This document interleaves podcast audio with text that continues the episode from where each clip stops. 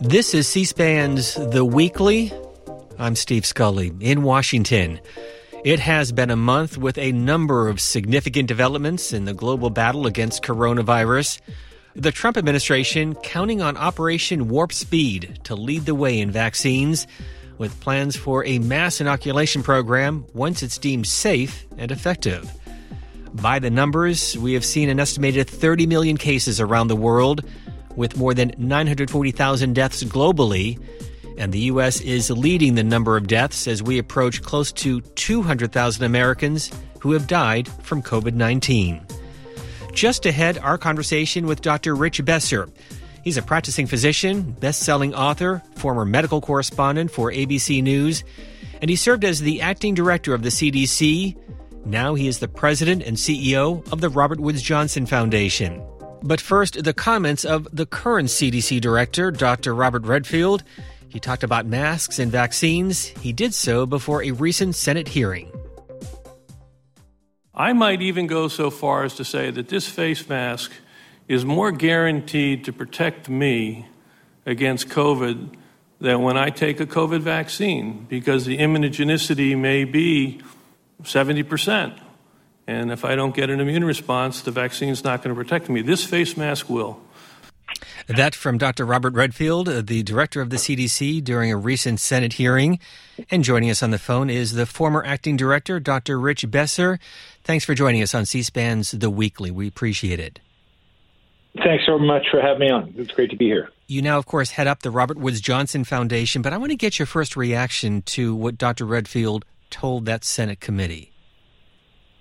Yeah, you know, I I, I don't agree with him uh, fully on that, uh, but but the overarching message uh, I, I think is the right one. That for uh, the near to mid future, uh, we are going to need to re- rely on uh, these basic public health measures to control this, and that's wearing masks, uh, keeping six feet apart from from others, washing our hands, uh, making sure there's there's rapid testing, frequent testing available, and and that health departments have the capability to, to identify who sick people have had contact with and provide resources for for for uh, quarantining people. The the disagreement I have is that that wearing a mask um, is really about protecting those around you, and and the reason that CDC changed its recommendation from one that said, no, masks are really for healthcare workers who are in settings where they're having direct contact with people who clearly have COVID, to one where they say, no, the general public needs to wear masks.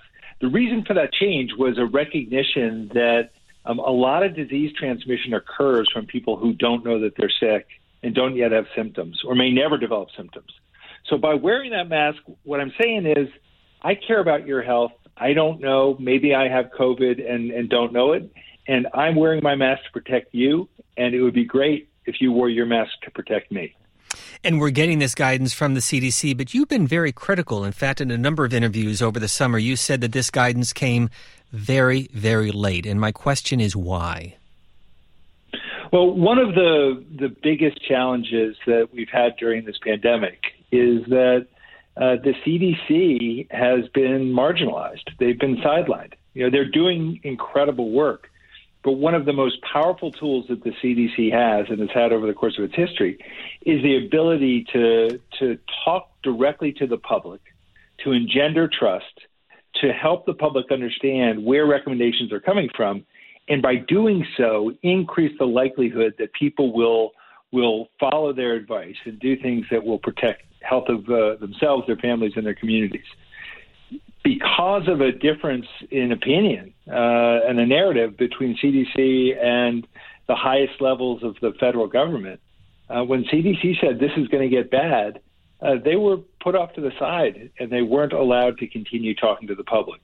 And that's been a challenge because as the CDC has learned more and guidance has changed, many times the, the new guidance seems like it's coming from left field because they haven't been able to say, here's what we learned, here's what, why we're changing this guidance, and here's why it's so important for everyone in America, regardless of political persuasion, to wear masks and, and help reduce transmission in communities. Let me take that one step further because USA Today recently published an extensive and exhaustive investigative report based on the early handling of coronavirus in February and early March. We talked to Letitia Stein, one of the investigative reporters, and one of the conclusions based on the emails that they had read, more than 42,000 emails, is that when state and local officials turned to the CDC, they were getting either misinformation, wrong information, or no response at all. Here's what she told us there were some common themes in these uh, thousands of pages of emails we received in all 42,000 um, roughly. And that was that, you know, people had questions, had worries. What are we supposed to do in this circumstance? Um, how do I know whether or not, you know, the following piece of guidance should be followed this way or asking for basic information about travelers coming from these overseas countries at a point in time that we were supposed to be containing the virus by limiting uh, travel into this country. And these questions either did not get answered, or at times the CDC told them, you know, we're looking into it. We don't have clear answers. And there were also times in which it was indicated that it was best for locals to be making these decisions. Dr. Rich Besser, you understand the CDC better than most people. How could that happen? Well, you know, I, I led emergency response at CDC for, for four years and led the agency at the start of the H1N1 uh, pandemic in 2009. And one thing is is a given at the start of a new public health crisis, and that's that what you don't know far exceeds what you do know, and you make guidance best on the based on the best available science. As you learn more, you you change. You change what you're recommending. Um, what what happened at the start of this pandemic was a situation where very quickly public health was taken out of that lead role for decision making and there was a lot of uh, tension, and the, the tension continues between what CDC was able to move forward on from a purely public health perspective and what they could not because the political narrative was was so different from what public health was saying. Um, and without clear leadership, without a, a person from CDC being out front, being able to to shape the understanding of the public, um, you have a situation where where no one is sure which direction to go. Uh, you don't have the kind of learning that you want to see from from what's taking place around the country, uh, and you have a, a, a situation where uh, there there's not a clear national strategy and way forward uh, that could could uh, re- reduce the impact across the country, and and that went on for for quite some time before the real semblance of how to approach this um, took shape and uh, again was was was adapted and, and changed at the state level. But at least it became clear what the what the ways forward uh, could be to contain this.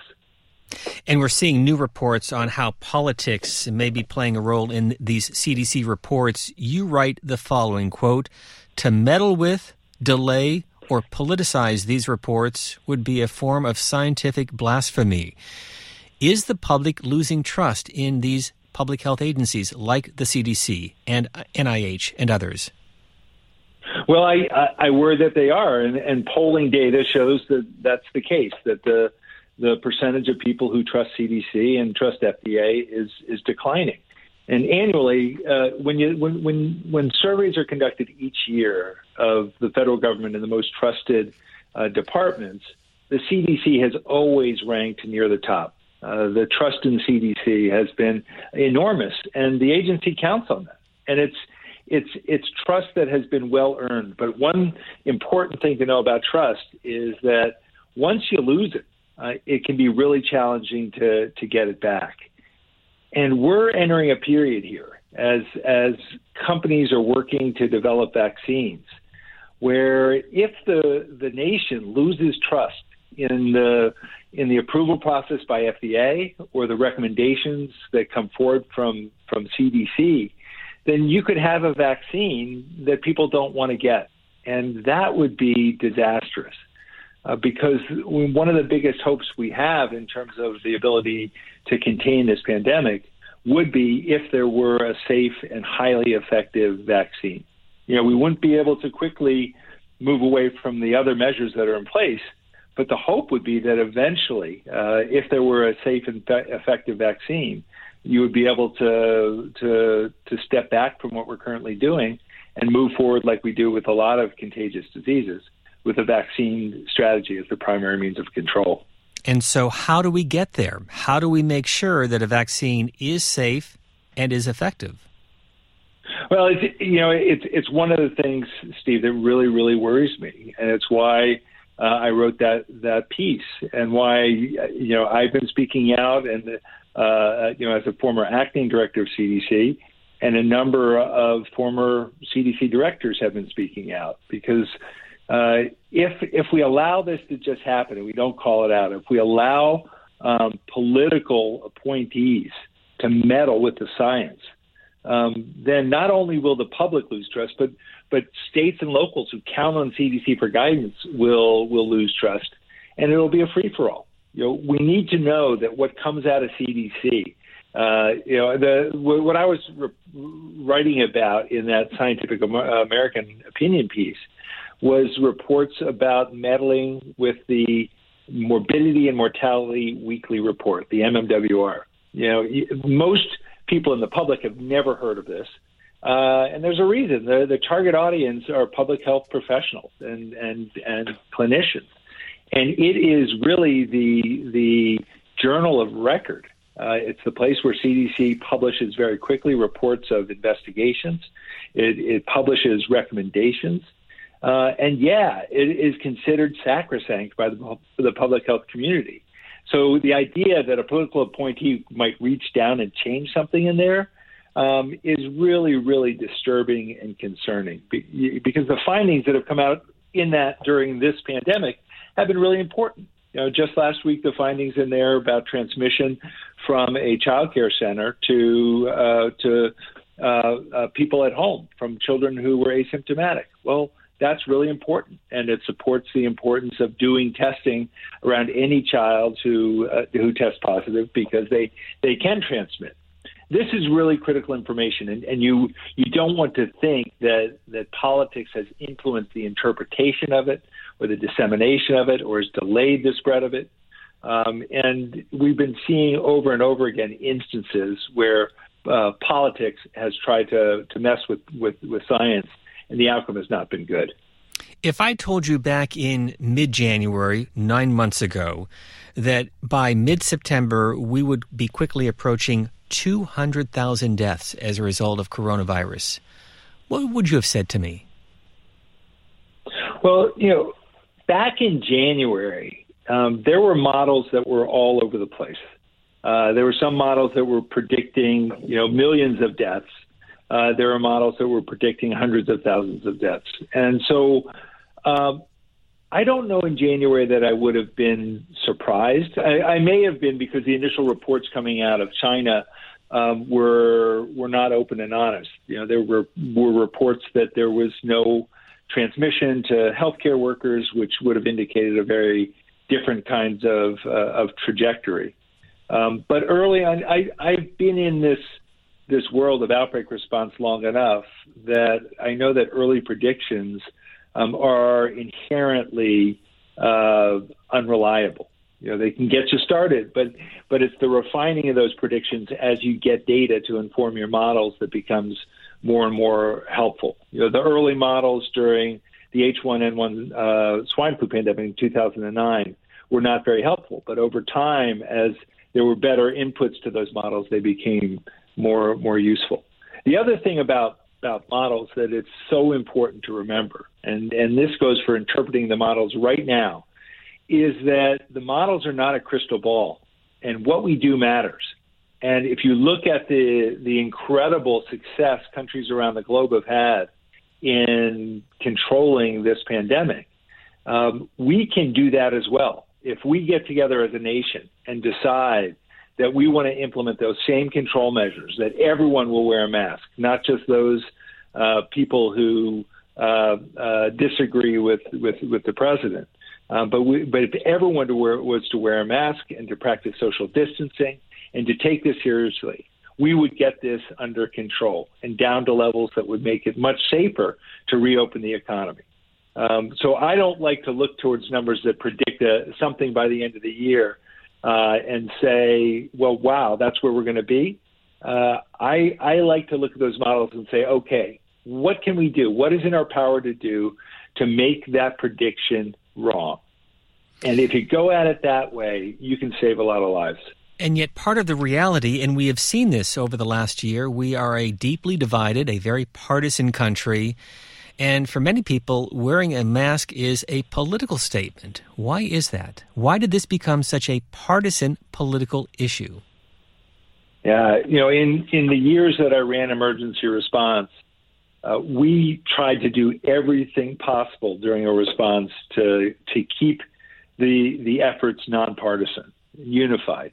Uh, and there was a period here uh, during the response when Congress came together and almost unanimously passed the CARES Act and provided resources to people around the country, uh, provided uh, dollars in people's pockets with, with checks and supplemented unemployment insurance and put in place uh, eviction and, and, mortgage protection. Uh, a, a, moratorium on evictions and, and, and put in place mortgage protection that was incredible, and it gave me some hope that maybe we would come together as a nation around this. Uh, but that hasn't been the case, and there's been this conflict uh, of narratives where where public health has has continued to talk about what a what a dire situation this pandemic is and how what we do matters, and there's been a political narrative that says, "Hey, there's nothing really to worry about." And that when that happens, when you don't have the political leaders standing next to their public health leaders and having their public health leaders drive the recommendations, um, then then you're in a situation like we're in now, where you don't see people uh, uniformly adopting those recommendations, and and it costs lives. And you know, coming into an election, I don't have any uh, you know false uh, hope that we are going to get where we need to be. Uh, but hopefully, um, after the political season, uh, we can see some change and some coming together, and uh, hopefully reach the point where wearing a mask is the patriotic thing to do. Uh, it's something we do for for each other.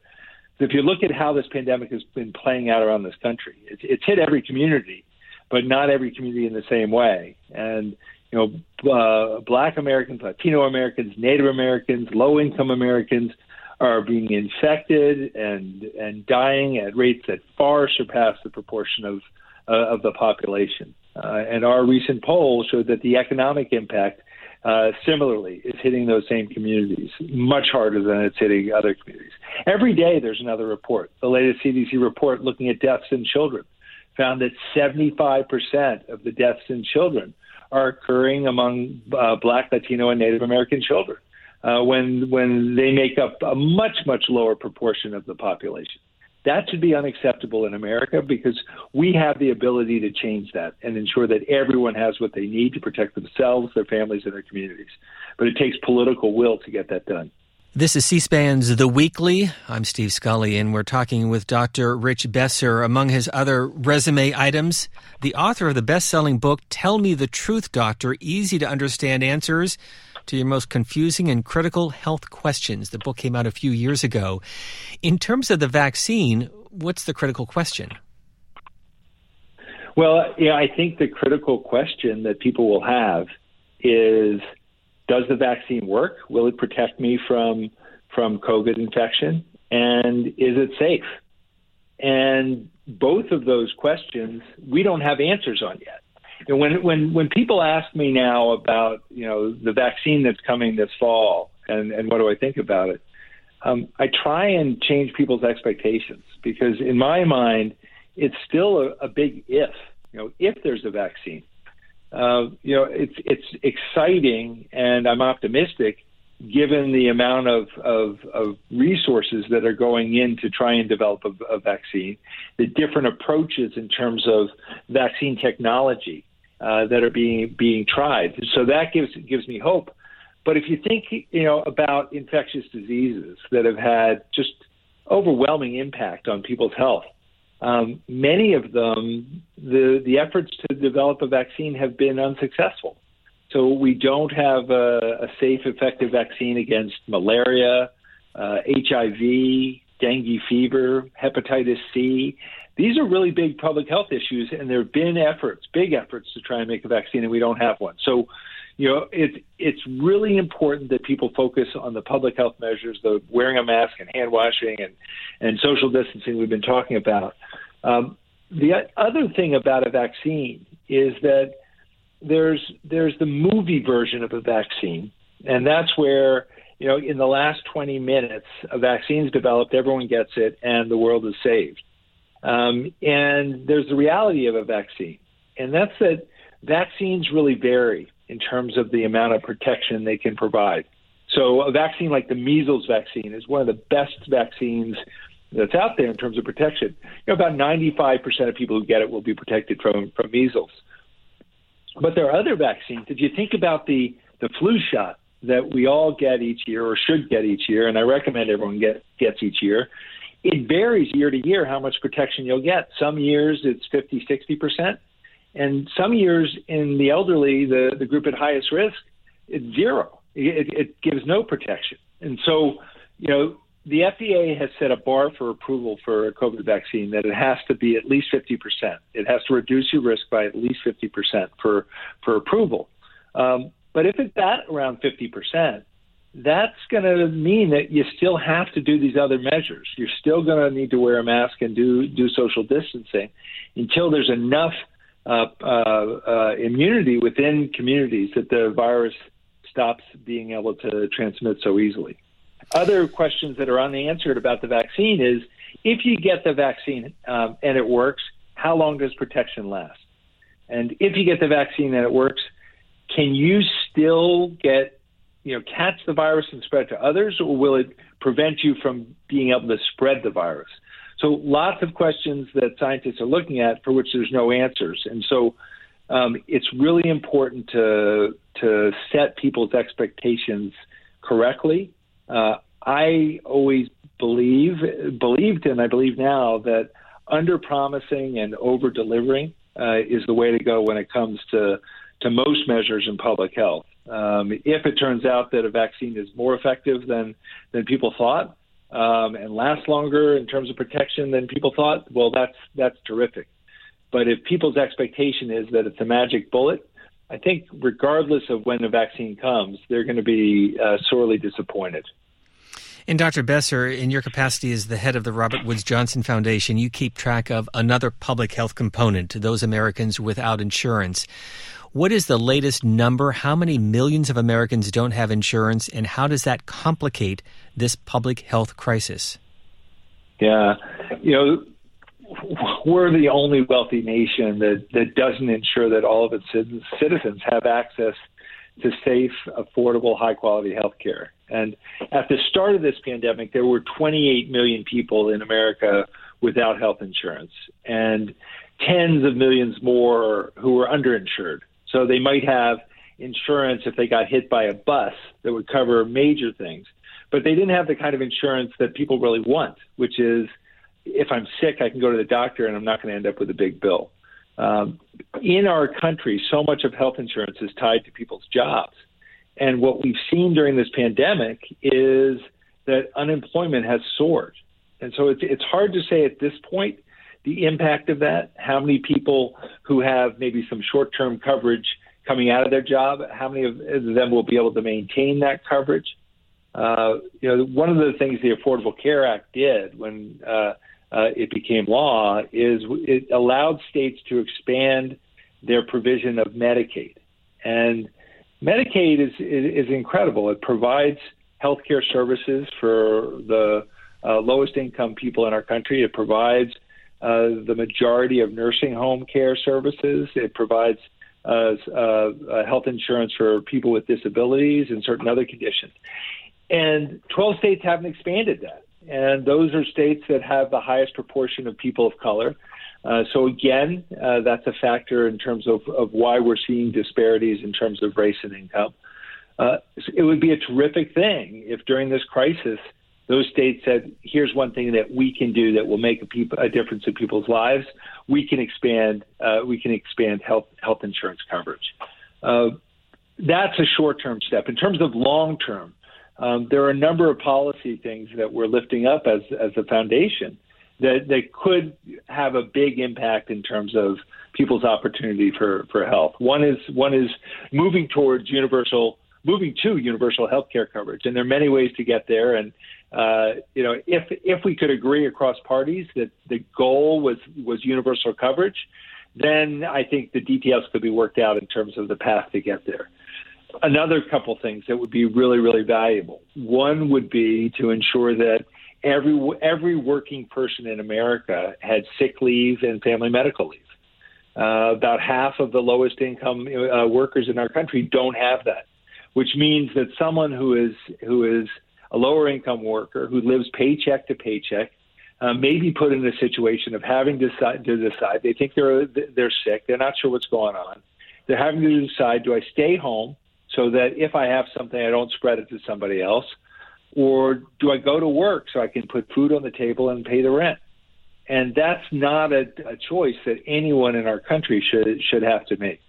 So sick leave, family medical leave, uh, ensuring that everyone has unemployment insurance. Uh, about half of our workers don't have unemployment insurance. These are some of the basics that can provide a safety net uh, for for individuals, so that in a time of crisis, they can make it through uh, uh, more safely, uh, and to ensure that when there isn't a pandemic, that every day in their lives isn't a potential crisis.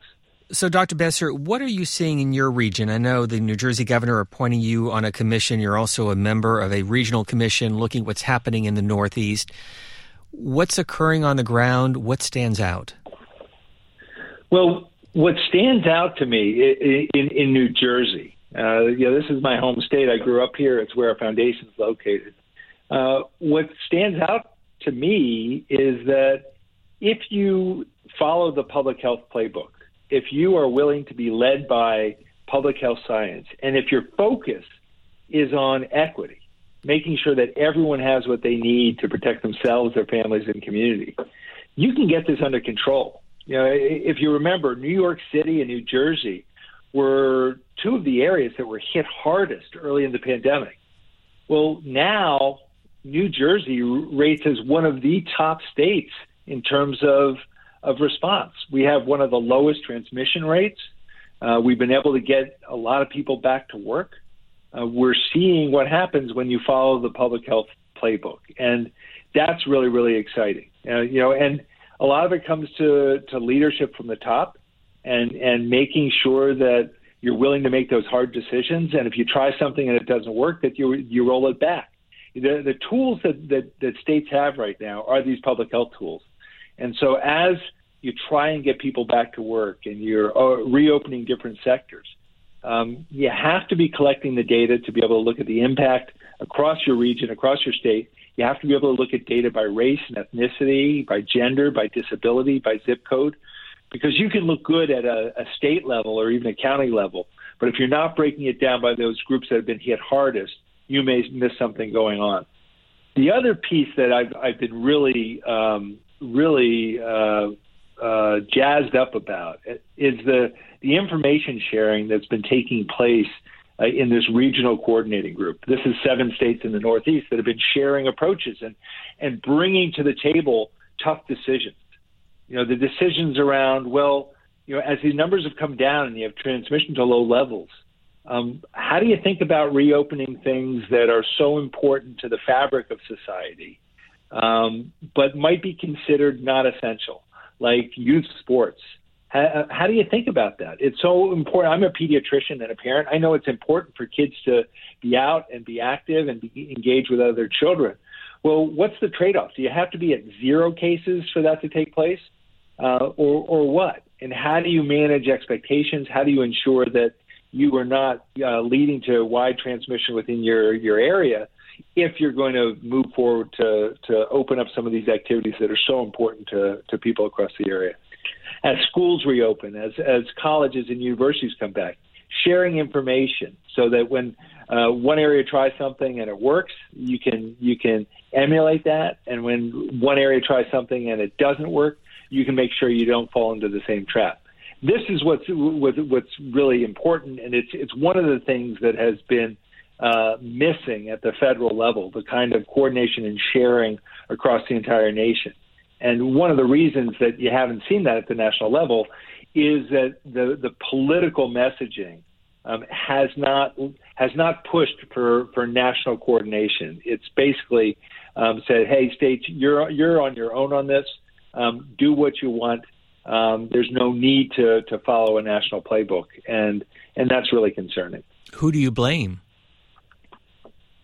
Well, I, you know, I, I, I blame our political leaders. Uh, you know, CDC uh, uh, has led uh, every public health uh, crisis uh, since its its founding, and so to be in a situation where they've been marginalized um, is, you know, is, is catastrophic. it is one of those things that is is really um, one of the, the failure factors that we have to uh, face up to here. So let me conclude with a final practical question based on your expertise and best practices of what you're seeing in your part of the country, and that is the distribution of a vaccine. We did get some guidance from the CDC, but from your perspective, how will that work? Well, the, the guidance from CDC is uh, is really important because you need to be playing off uh, a national playbook. Um, states have been doing uh, planning, and now they have a framework from CDC that they need to follow. They need to get their their their plans to the CDC in in about 30 days. Um, and there's some principles that are there that are really important. And it's going to be important for the general public to understand, and that's that early on you want to make sure that you're vaccinating those people who are essential to keep things going. So frontline healthcare workers, frontline workers in other areas. Uh, you want to make sure that you're vaccinating those who are at highest risk. So you want to make sure that the vaccine distribution system is set up so that it's it's based on true need and not social connection or or or income. Uh, so much in our society is is relegated based on those those factors. It's important that vaccine distribution doesn't happen that way. And uh, again, as we were saying before, you can have a vaccine uh, that is highly effective. But if the work hasn't been done to ensure that everyone has faith in that vaccine, and that means working with communities that have had a history of being marginalized and, and treated poorly by public health and, and the healthcare system. You want to make sure everyone uh, is ready and trusts that any vaccine that's recommended is safe and effective, and people are going to want to line up and get it. The advice and recommendations from Dr. Rich Besser. He is a pediatrician, the former acting director of the CDC, and now president and CEO of the Robert Woods Johnson Foundation. We thank you for your time. Thank you so much. I really enjoyed the conversation. And a reminder if you've missed any part of this program, C SPAN's The Weekly, it is available as a podcast. You can check it out and all of our programs at cspan.org slash podcasts. I'm Steve Scully in Washington. We thank you for listening.